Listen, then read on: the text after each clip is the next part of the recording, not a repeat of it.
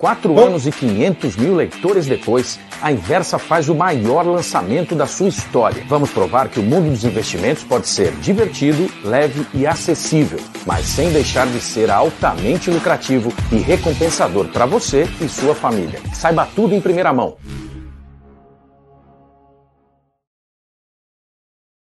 Bom dia, meus amigos. Gostaram da nossa do nosso trailer de Invi?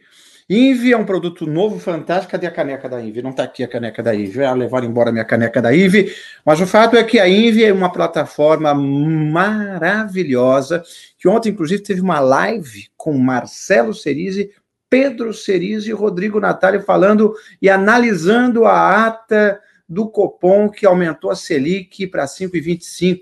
Interessante as palavras usadas nessa ata e que você pode conferir o vídeo na nossa plataforma da Invi. Você que ainda não conhece, conheça a plataforma da Invi. Mas tenham todos um ótimo dia. Hoje é dia 5 de agosto de 2021, quinta-feira. Como eu estou feliz de estar aqui de novo com vocês. Eu realmente gosto desse programa, gosto de vocês, gosto dessa nossa troca, vocês participando aqui nos comentários, mandando perguntas e comentários aqui no chat. Lembrando que somos multi-streaming. Estamos, ao mesmo tempo, transmitindo no YouTube, onde você pode deixar suas perguntas e comentários. Também estamos no Twitter, e se você comenta no Twitter, também aparece para mim, e no Facebook né? Para quem ainda usa Facebook, eu uso o Facebook mais para pagamento online, mas ainda de fato temos essas possibilidades todas de conversas diretas e retas, eu e você, você e eu, sobre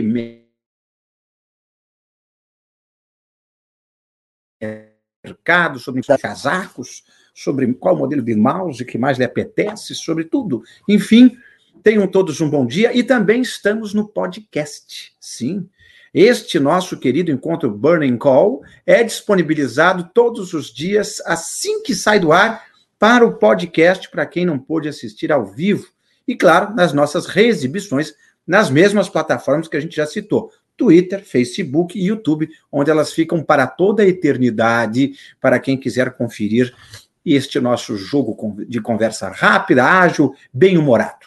Bom, chega de falar de nós e vamos falar dos mercados. Ontem, como vocês sabem, tivemos a reunião do Copom que desagou no aumento da Selic em 1%, atendendo às expectativas do mercado.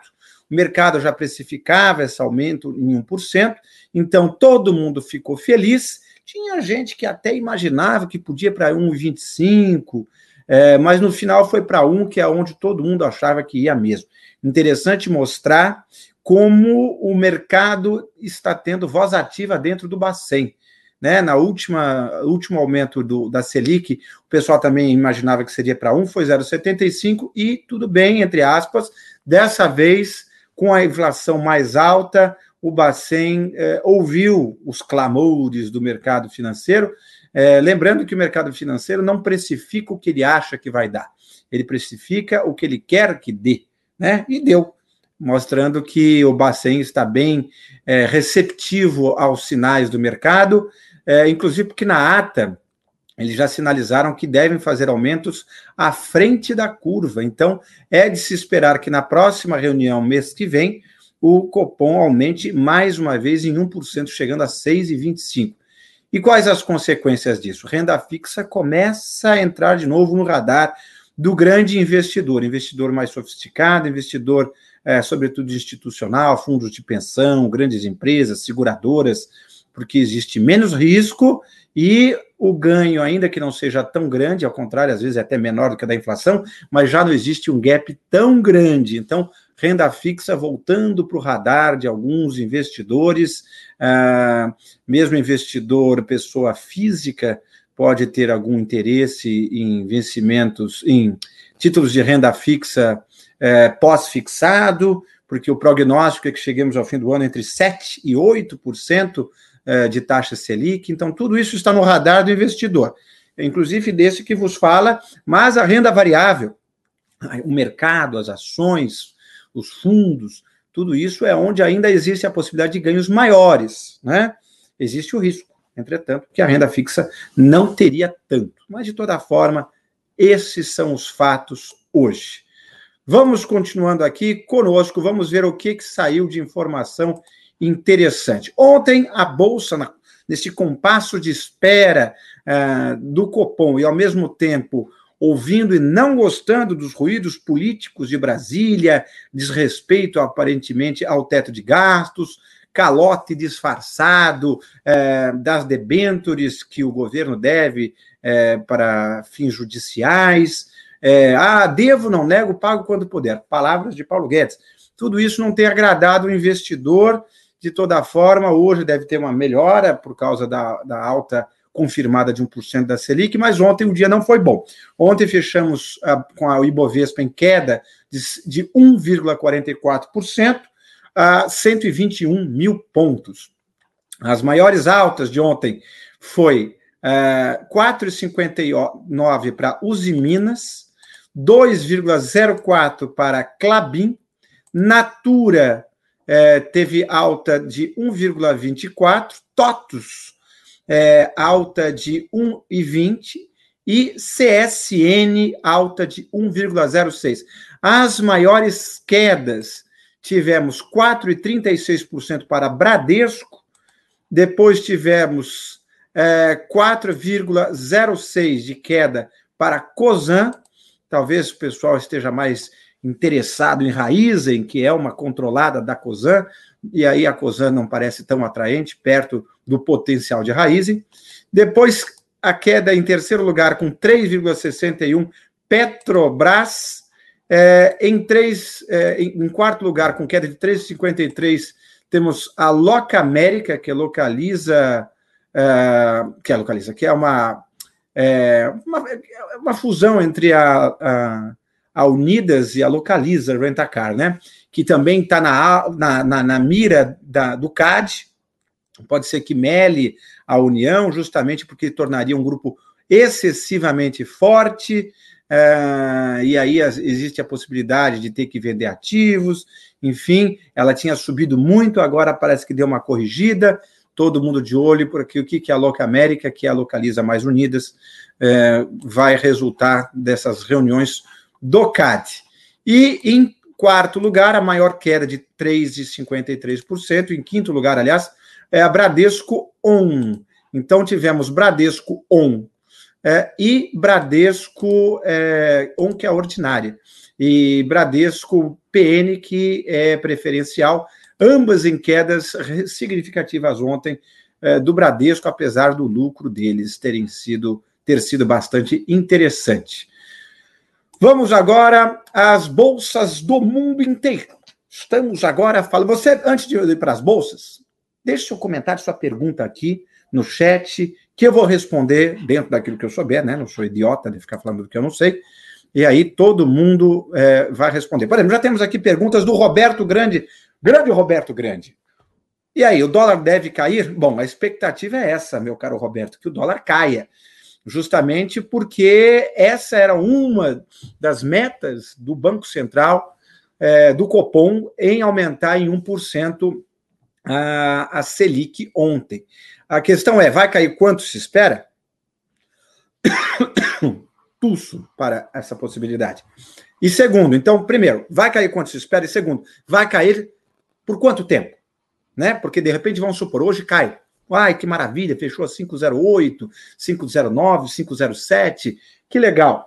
Mas aí vem os ruídos políticos, Vem a promessa daquilo do Bolsonaro, de aumentar a Bolsa Família em não sei quantos por cento, e aí vem o Guedes dizendo que não vai pagar aquilo, e aí vem o Congresso e aprova uma lei é, que aumenta o gasto naquilo, e aí perde-se todo este ganho circunstancial do dólar.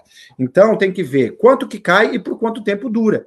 Porque, infelizmente, Brasília é uma fábrica de más notícias em relação a temores futuros e aí todo esse otimismo que hoje pode se consubstanciar de uma queda do dólar pode não durar muito, né? Então, infelizmente, por mais que o dólar caia, tem que ver por quanto tempo ele vai ficar, entre aspas, em baixa. Agora, cair abaixo de 5? Difícil, hein? Enfim, vamos lá. Vamos continuando aqui. É... Mais informações interessantes. vamos agora às bolsas mundiais. Lá fora, o índice futuro dos Estados Unidos estava operando até pouco tempo atrás em alta de 0,13% no Dow Jones. O SP 500 estava também operando há pouco em alta de 0,21 e a Nasdaq em alta de 0,22%. Por que futuro? Porque ainda não abriu, então é expectativa. E já na Europa, onde as bolsas, essas sim, estão em uh, operação plena e total, vejamos como estamos, os indicadores, as bolsas. Uh, na Europa, Londres está em queda de 0,17%. Uh, Frankfurt, DAX, em queda de, em alta de 0,03%. Paris, em alta de 0,24%. Bolsa Italiana de Milão, que não é relevante, mas é pitoresca, em alta de 0,11%. Vamos ver como é que fechou a situação na Ásia. Na Ásia, tivemos o índice Nikkei do Japão em alta de 0,52%, Xangai em queda de 0,31% e Hong Kong em alta de 0,84%. Por que, que Xangai e Hong Kong, que são bolsas obviamente atreladas à China, tiveram essas quedas, ainda que não acentuais, mas quedas? Porque ah, não faz um, dois dias que o principal jornal é, é, chinês, que faz tudo de olho com o que o governo quer, disse que as empresas que, de videogame é, chinesas, como a Tencent e outras, é, produzem videogames e jogos são, abre aspas, o novo ópio do povo. Ópio tem um, uma, é, um poder muito poderoso, poder muito poderoso é ótimo, Inácio, brilhante, um poder muito grande, é, é, simbólico, junto à comunidade chinesa, porque, como vocês sabem, no início do século XX, é, o, os ingleses obrigaram os chineses a receber o ópio, a comprar ópio, a legalizar o ópio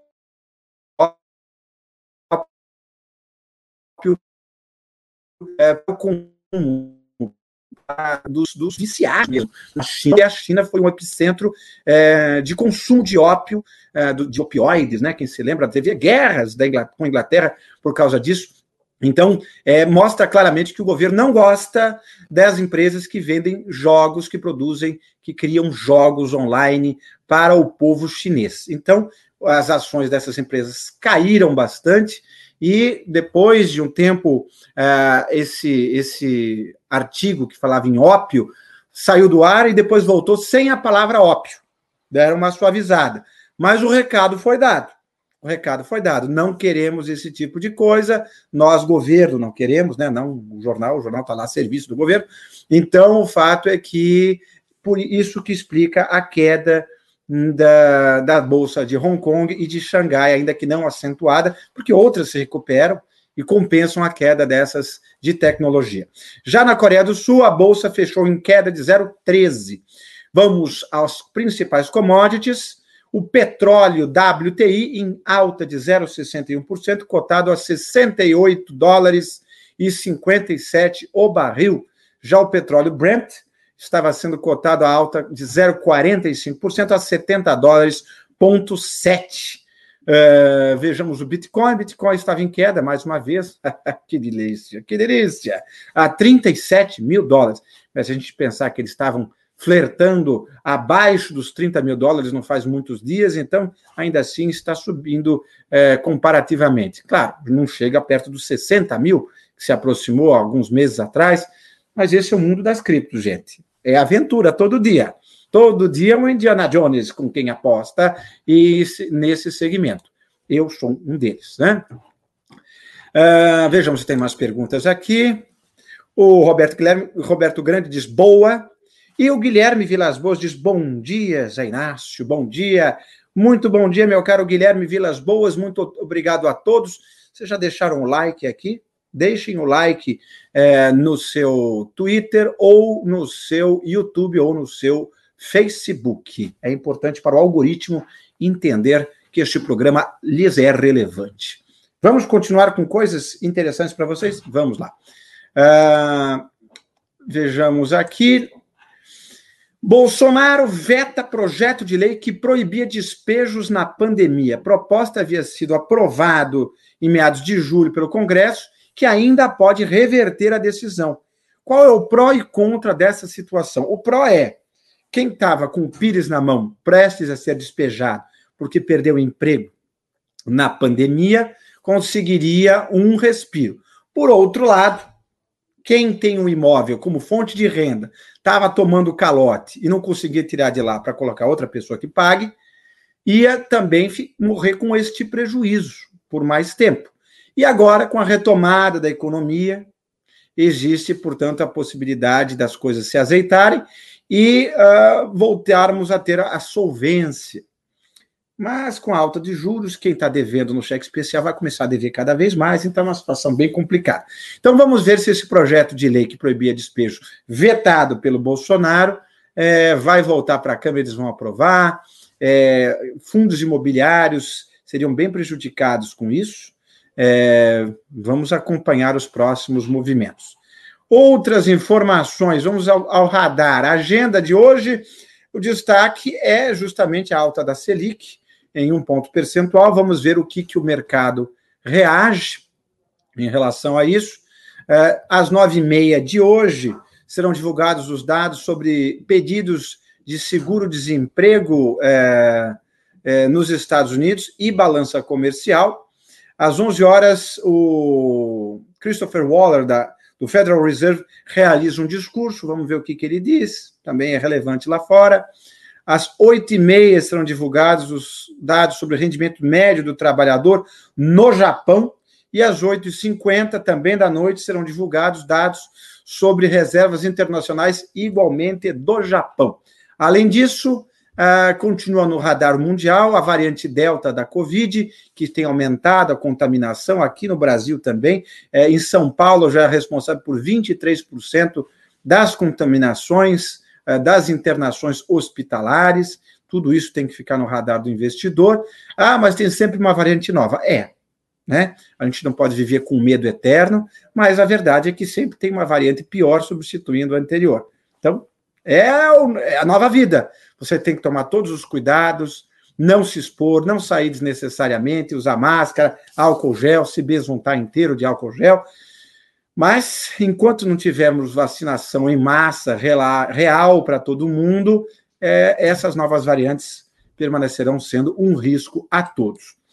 Vejamos, no radar corporativo, é, eu até separei aqui, uh, no radar corporativo, hoje saem os balanços é, de, da M. Dias Branco, né? Saem, é, digamos, os resultados do trimestre da M. Dias Branco, do Banco ABC e da Celesc. Ontem saíram, saíram os resultados da Engie, que tivemos relatório aqui na inversa, quem assina, é, quem segue a gente nas redes sociais sabe.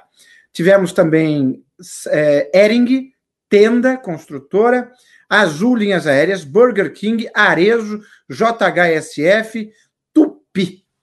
Tudo, isso saiu ontem, mas a verdade é que ontem ficou todo mundo mais preocupado é, com as questões é, de é, Selic. Então, todo mundo ficou nessa situação. Vejamos agora que interessante, segundo o Instituto Quest, é, para Genial Investimentos, fizeram ontem uma pesquisa é, eleitoral. Como é que seria a eleição se votássemos todos hoje? É, Uh, o, existe, portanto, um cenário em que Lula disputa com o atual presidente Bolsonaro e com Ciro Gomes. Nesse atual cenário, a pesquisa é, deu que, Bolso, que, que Lula teria 46% das intenções de voto, contra 29% de Bolsonaro, 12% de Ciro. Nesse cenário, 4% declaram votos em nulo. É, quando o apresentador José Luiz da Atena, da Atena, da Atenão, do PSL, que eh, declarou-se pré-candidato, entra na disputa, o Lula continua na frente com 44% das intenções de voto, Bolsonaro continua em vice com 27%, ambos perdendo pouco, né? 2% cada um, e o Datena aparece empatado com o Ciro com 10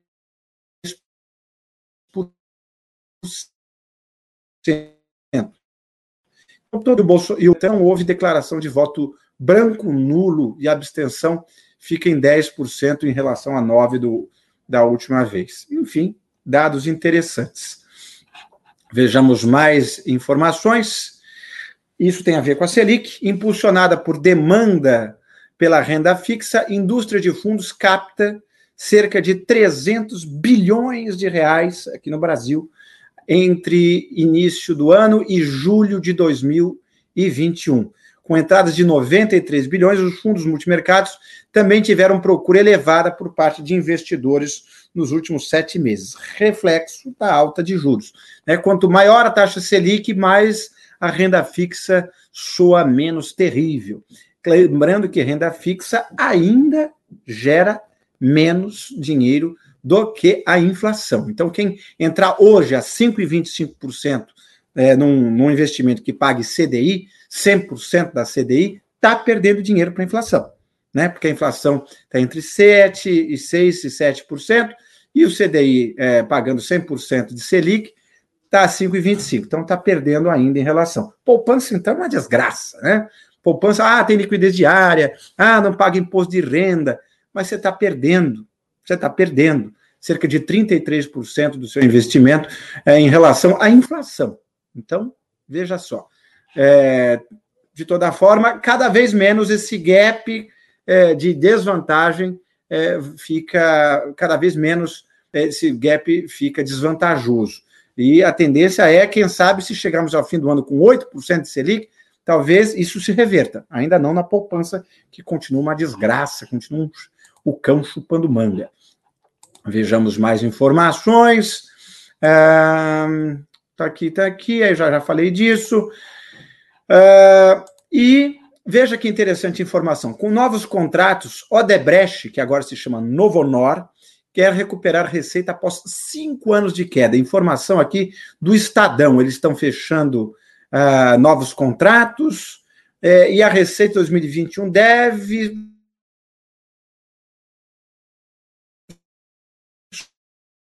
superar a sessão de 3 bilhões de reais. Ah, mas a Odebrecht, ah, mas as outras empresas todas que estavam metidas, ah, como Queiroz Galvão, Andrade Gutierrez, Camargo Correia, todas essas tiveram baques violentos, mas a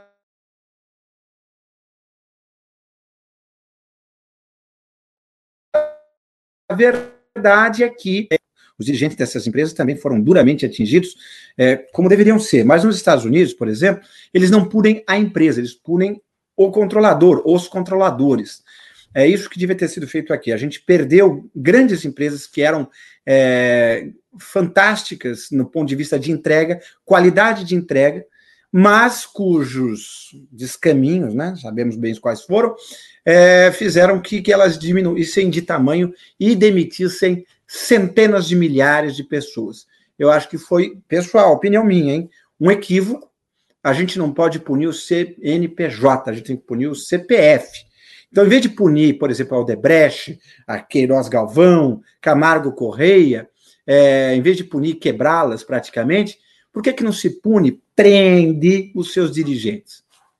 Né? Porque aí a empresa continua funcionando, é, punida, claro, pagando multas bilionárias, etc., não podendo entrar em um monte de, é, de, de, licitações por um tempo, que foi o que aconteceu, mas agora, com a nova cultura corporativa dessas empresas, de todas elas, Andrade Gutierrez, Método, Queiroz Galvão, babá, Camaro Correia, todas essas, é, não se metendo em mais nenhum tipo de, de rolo, geram empregos na construção civil. O que, que vocês acham disso? Digam aqui a opinião de vocês.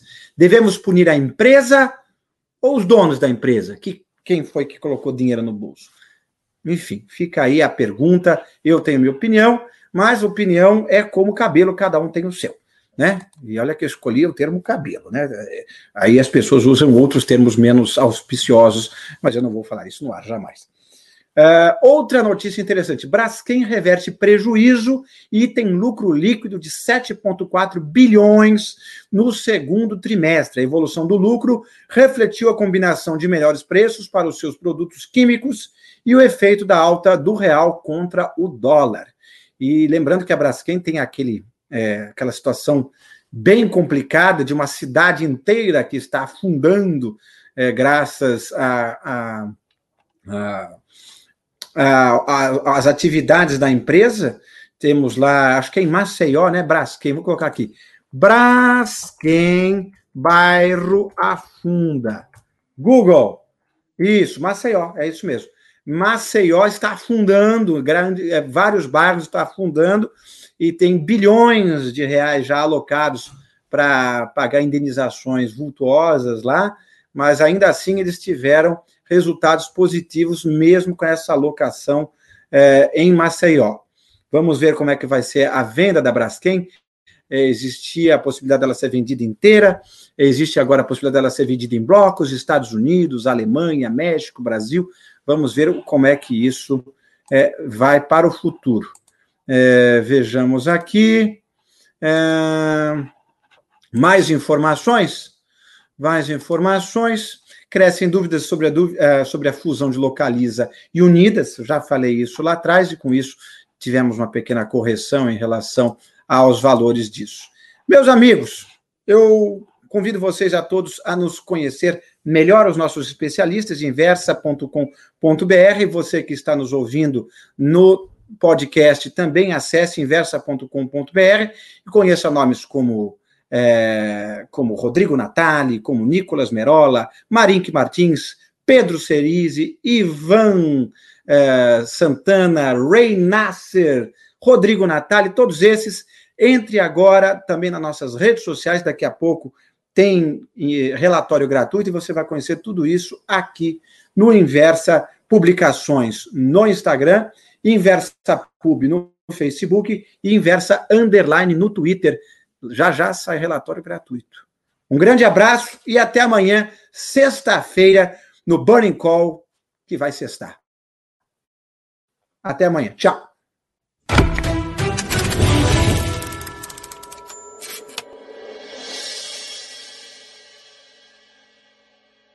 Quatro anos e 500 mil leitores depois, a Inversa faz o maior lançamento da sua história. Vamos provar que o mundo dos investimentos pode ser divertido, leve e acessível, mas sem deixar de ser altamente lucrativo e recompensador para você e sua família. Saiba tudo em primeira mão.